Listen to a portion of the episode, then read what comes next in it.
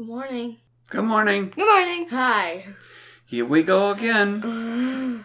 You know, one thing that's kind of funny, I had been um, listening before publishing the sound for the podcast, and one of the things I noticed is that I'm so focused on getting through, like, uh, on the podcast and what we're talking about that I miss all the little comments you guys make. Like, when we started Joseph, there was a thought of, like, parents shouldn't have favorites, and Caleb said something like, except a favorite ice cream.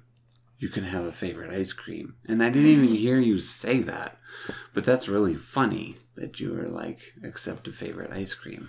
And yesterday, Elsie was flipping through her book and she's like, here's Abraham and there's David and there's Goliath and there's Abraham and look, there's David and there's Goliath and there's David and there's Goliath and there's Abraham and there's David and there's Goliath. And she said it like 10 times. It's ridiculous. Not try to pay attention more to all the. There's just so many people in the conversation. It's hard to hear all the things you're saying, and then you can hear them a little bit later on. It's pretty funny. It's weird. Let's do one of our meal prayers for singing. Are you guys ready? Yeah. Okay.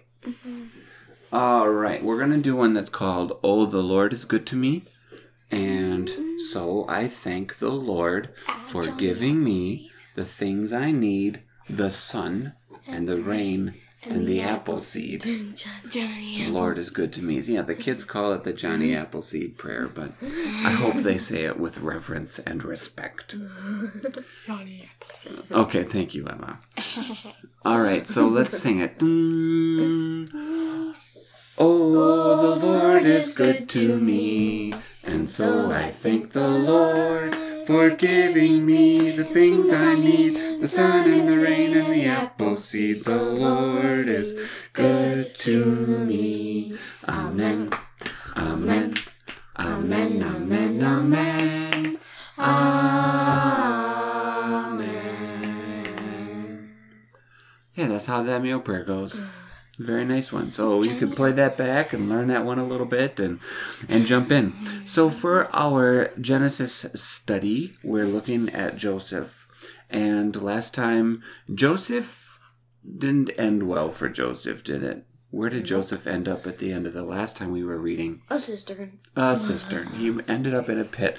How do you think you'd feel if you came on a journey to check on your brothers? You wanted to check in on them for your father. And you And when you found them, they threw you in a pit.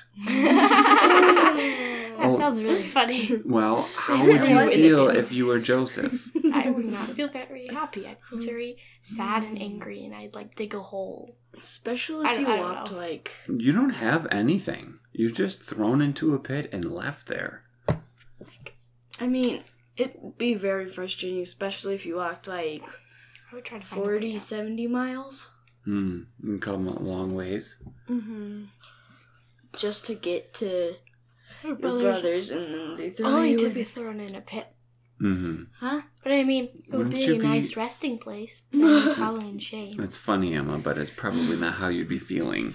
Oh, what a great resting place. I think I'll take a nap. It's more a scary my place, brothers I threw me think. in That's what I would do. I would just now. take a nap. I'd be like, I mean, okay. you you Good night. really don't know what's going to happen next, though, do you?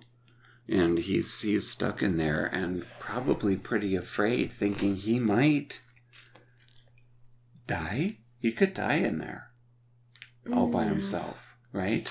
Mm-hmm. Unless let's- he got out. unless there was a way out but even then you know this obviously was um risky mm. business you know and his brothers really didn't want to see him anymore that they that they did that and he had to think about what they felt about him too you know and that i'm sure was not fun should we read some more then Mm-hmm. okay so we got the cistern things happened and i think we have to pick it up around 25. 25. Okay, so Genesis listen to the parts of the story. Elsie, would you like to say something? Well, if I were Joseph, um, I would, if I would look for my brothers, just to play with them and be with them. if they were going to kill me, I would just grab a sword, knife, just kill them. Oh, Because you they were being mean to me. yikes! Whoa. I don't even think you had a sword though. Well, these brothers were all older. You know, they were all older and, and bigger. And there's just one Joseph, and I'm I don't know. This was, this is you know they were certainly able to do what they wanted to do, and it's pretty sad. What Emma? Hmm. Okay, so why don't you read a little bit at twenty five, and let's see what happens. Okay. Me? Yeah. Oh, okay. As they sat down to eat their meal, they looked up and saw a caravan of Ishmaelites coming from Gilead. Hmm. Their camels were loaded with spices, balm, and myrrh, and they were on their way to take them down to Egypt. Oh, so they saw travelers coming uh, on their way to Egypt from Gilead. Who are Ishmaelites? Do you remember? Ishmael's descendants, one of Abraham's Who's kids. Ishmael? One of Abraham, Abraham's kids. You're right. When Abraham and oh. Sarah could not have any kids Isaac. right away, they used Hagar, the servant, and she gave birth to Ishmael. But Ish- Hagar was from Egypt, and so when ultimately when she left them with Ishmael, they went towards Egypt, and these Ishmaelites were like relatives then of all the Israelites, and they were not just relatives, but they lived in like the deserty areas.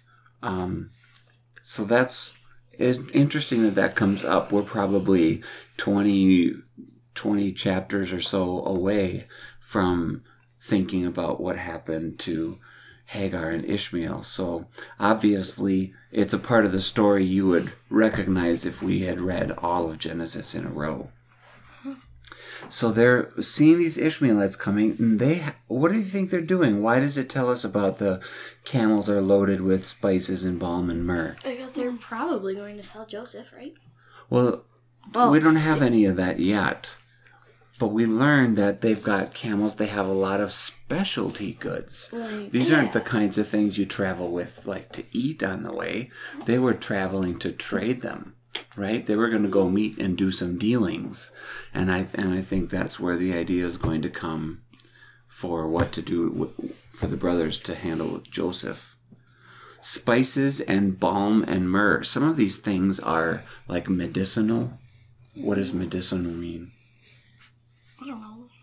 It means it's me- like medical, medicinal. Medis- So I mean, yeah, it's like medicine. It like helps you heal a wound, or um, other things that you can do. Some of them, I'm sure, were just special aromas and and things that you could you could trade.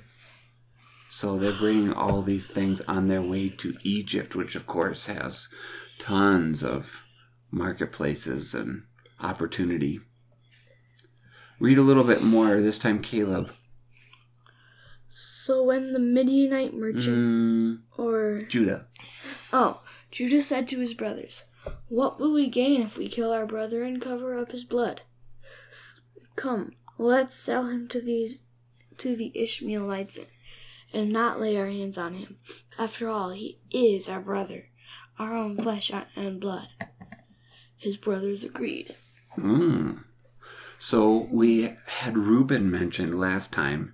Do you remember? Don't uh-huh. lay Reuben was a brother that was mentioned, and Reuben didn't want him to die. Reuben was hoping to take Joseph back out of the cistern. Do you remember that? Uh-huh. And back to his mm-hmm. father, where he could be safe from all this hatred. Mm-hmm. Now, what is Judah? What do you think of Judah's thinking? Judah says, "We're not going to get anything if we just kill him and then cover up his blood and walk away, but we can get some money."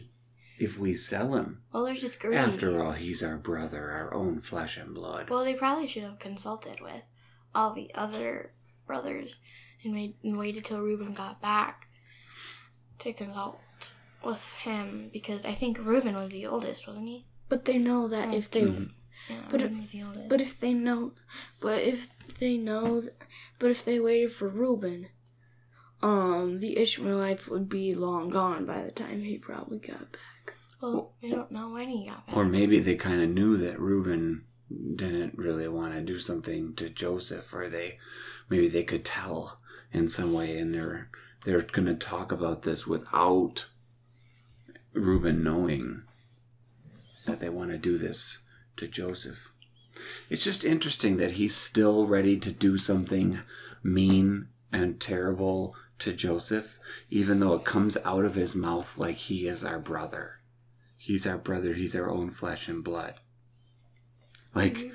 when we talk about having your conscience speaks to you about what's mm-hmm. right and wrong, and sometimes it really doesn't work that well, does it? And mm-hmm. here's a case where Judah's like, well, he's our brother. Well, what should you do to a brother? Let's sell him. I mean, that's not a. His conscience should be telling him, right? His conscience should be telling him that this isn't something that you do. Listen to what you're saying. I think it's good for us to see in the Bible people that are sinners like we are, where sometimes they don't always listen to their consciences. They're just that angry or that jealous and that upset. They just do it, right? Mm-hmm. Emma, keep us going. Verse 28. So, when the Midianite merchants came by, his brothers pulled Joseph up out of the cistern and sold him for twenty shekels of silver to the Ishmaelites, who took him to Egypt. What, which kinds of people were these people? Midianites, Midianites, what did we call them before? Ishmaelites. Ishmaelites. So it's a good kind of for us to learn a little bit about how the Bible talks about these peoples. And it seems like Ishmaelites and Midianites are talking about the same the same guys. So do you remember uh, when we started the podcast? We were back in Exodus chapter 13 and at some point, like in Exodus 18, we met Jethro, the priest of Midian. Midian. Midian, which was down in the desert area by the Sinai Peninsula, and that's how we we saw Jethro come and meet Moses, and he was in that Midian area. Mm-hmm. So I'm not. Sure, I mean, that's years later from this. This is a lot earlier, but it seems like Ishmael and his family got set up in the desert, and maybe they did it, you know, that far down, um, not by Canaan right away or right next to Egypt, but in the area that eventually became called Midian. So there you go. Midianites and Ishmaelites are kind of the same thing. so you can remember that in the future when you see those things come up. You know, you could say, well, I wonder how close Jethro was related to Ishmael. You know, Which maybe. means that Moses, since he married his, And he married His Jethro's daughter. then he could then have been Yeah, related to Ishmael. I think these are interesting ideas and things to connect as you read through the Bible, right? It's kind of fun. But the point of this is to say that his brothers got Joseph out and they did sell him for 20 shekels of silver. These shekels are, I'm not sure exactly what a shekel is, but it's, they're these weighted coins, you know, um, where they can, they can determine a price Um, based on those weights. shekels like are about eight ounces or about 230 grams. Yeah, so I suppose we could um we could try to weigh weigh something and but they're weighing out the silver and that's how they would know how much they were paying is by the weight of it. So now Joseph is on his way where? To Egypt. How would you feel about that? You now now you're out of the cistern, yay! But You're, You're heading away sold. from home. yeah, Elsie, do you see the chains in your picture? Oh yeah. Are there chains on Joseph's hands? Uh huh.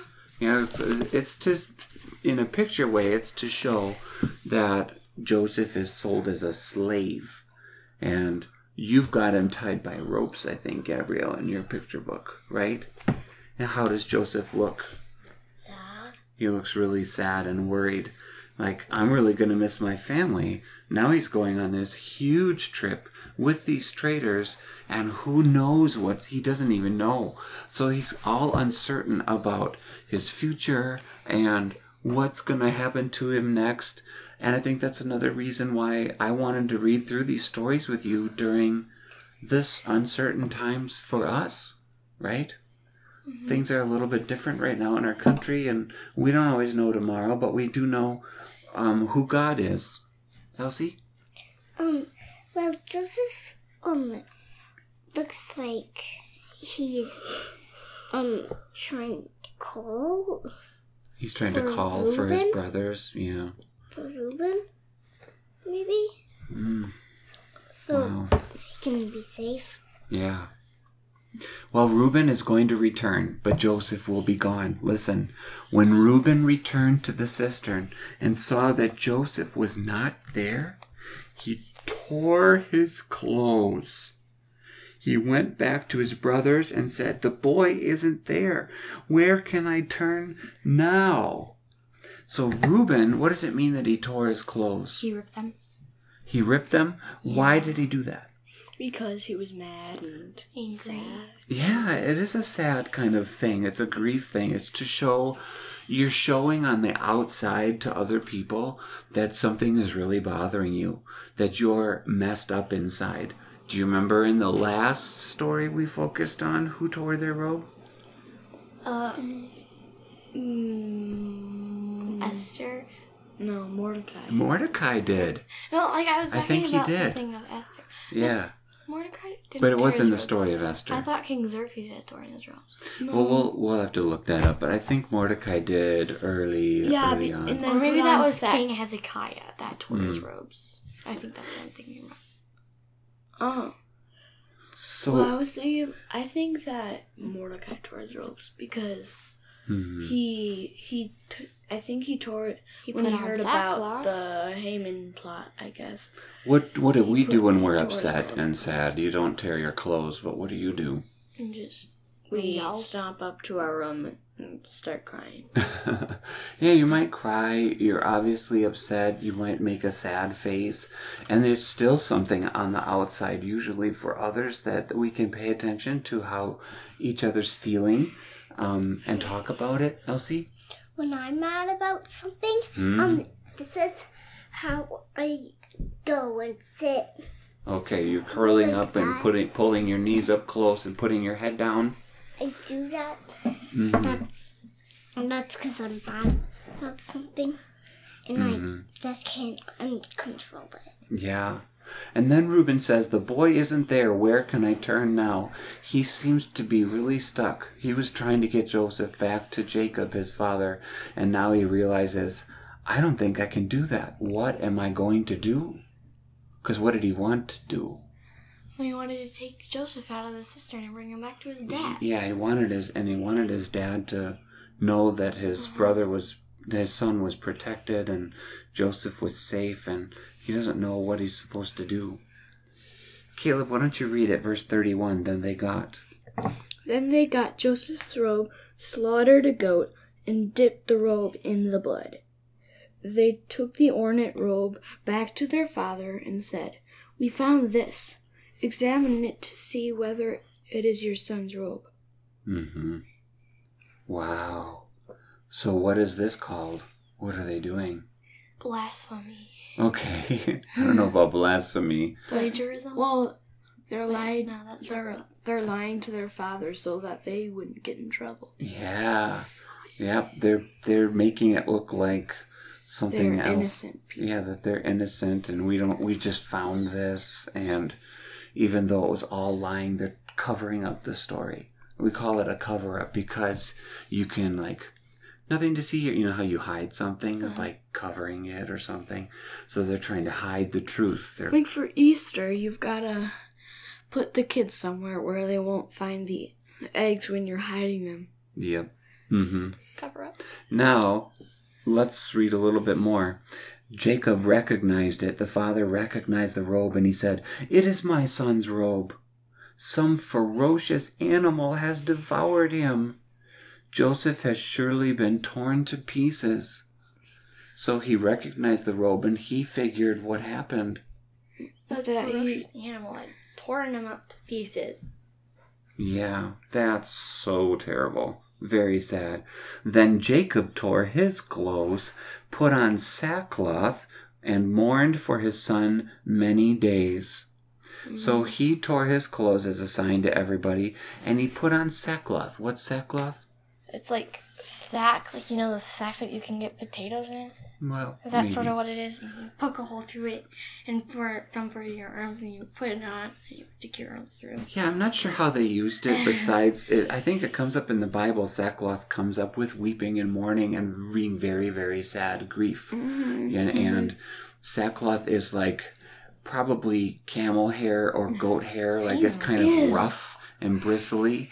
So you put it on because you're feeling uncomfortable, and you wear something that is uncomfortable. So he tore his clothes, and he, you know how you put on a shirt sometimes, and you're like, "This itches," or "This is I don't like to wear this one because it always scratches me here," or something. You know, oh, sackcloth I think had that feeling, and so it, you're showing people how distressed you are, that you're not feeling good, and you're showing that on the outside. All of his sons and daughters came to comfort him, but he refused to be comforted. No, he said, I will continue to mourn until I join my son in the grave. So his father wept for him. So he's basically saying, I'm just, it's gonna, I'm stuck like this. I'm gonna be like, he was so, felt so terrible about it. Even though all he knows is that it's an accident. It says Yeah. it says that but he's missing. all his sons. So it means probably like the brothers came and tried to comfort him. hmm But Yeah, I don't it's know big why family. because it's their evil deed. Yeah, we don't hear about every person that was born to Jacob. You know, we don't hear about all of the the entire family, but it yeah, it looks like they all nobody wanted to see their father like this. They all wanted to help him out, and sometimes we want to try to help each other out too, right? And comfort somebody when they're feeling sad and pay attention to each other's tears. There's a special word for that called empathy. Oh. Yeah. I thought it was sympathy. Well, yeah, both. They're a little bit different, but um, they're they're both at least paying attention to how someone else is feeling. hmm But obviously, Jacob is is very very torn up about it. We actually say torn up, and he tore his clothes. You know. Meanwhile, the Midianites sold Joseph in Egypt to Potiphar, one of Pharaoh's officials, the captain of the guard. So he did get sold to a pretty, um, pretty rich guy and powerful guy, and uh, that's where we're going to pick up the story next in chapter thirty-nine. We'll skip chapter thirty-eight and and see what happens to Joseph in thirty-nine. All right, let's pray. Dear Lord, thank you for giving us the chance to look at stories that deal not just with sinners and chaos, but ultimately point us to your power and your grace that is so perfect in our weakness. Help us to trust in you at all times. Be with our minds and our thoughts and our desires that, that we might be new people inside and think only about what helps somebody and not hurts them and doing things that care for them, show your love to them, uh, because this is your will, and we want to do your will by your Spirit. Help us to live that way as your people. Amen. Amen. Oh, the oh, Lord is good to me, and so I thank the Lord for giving me the things I need the sun and the rain and the apple seed. The Lord is good to me. Amen. Amen. Amen. Amen. Amen.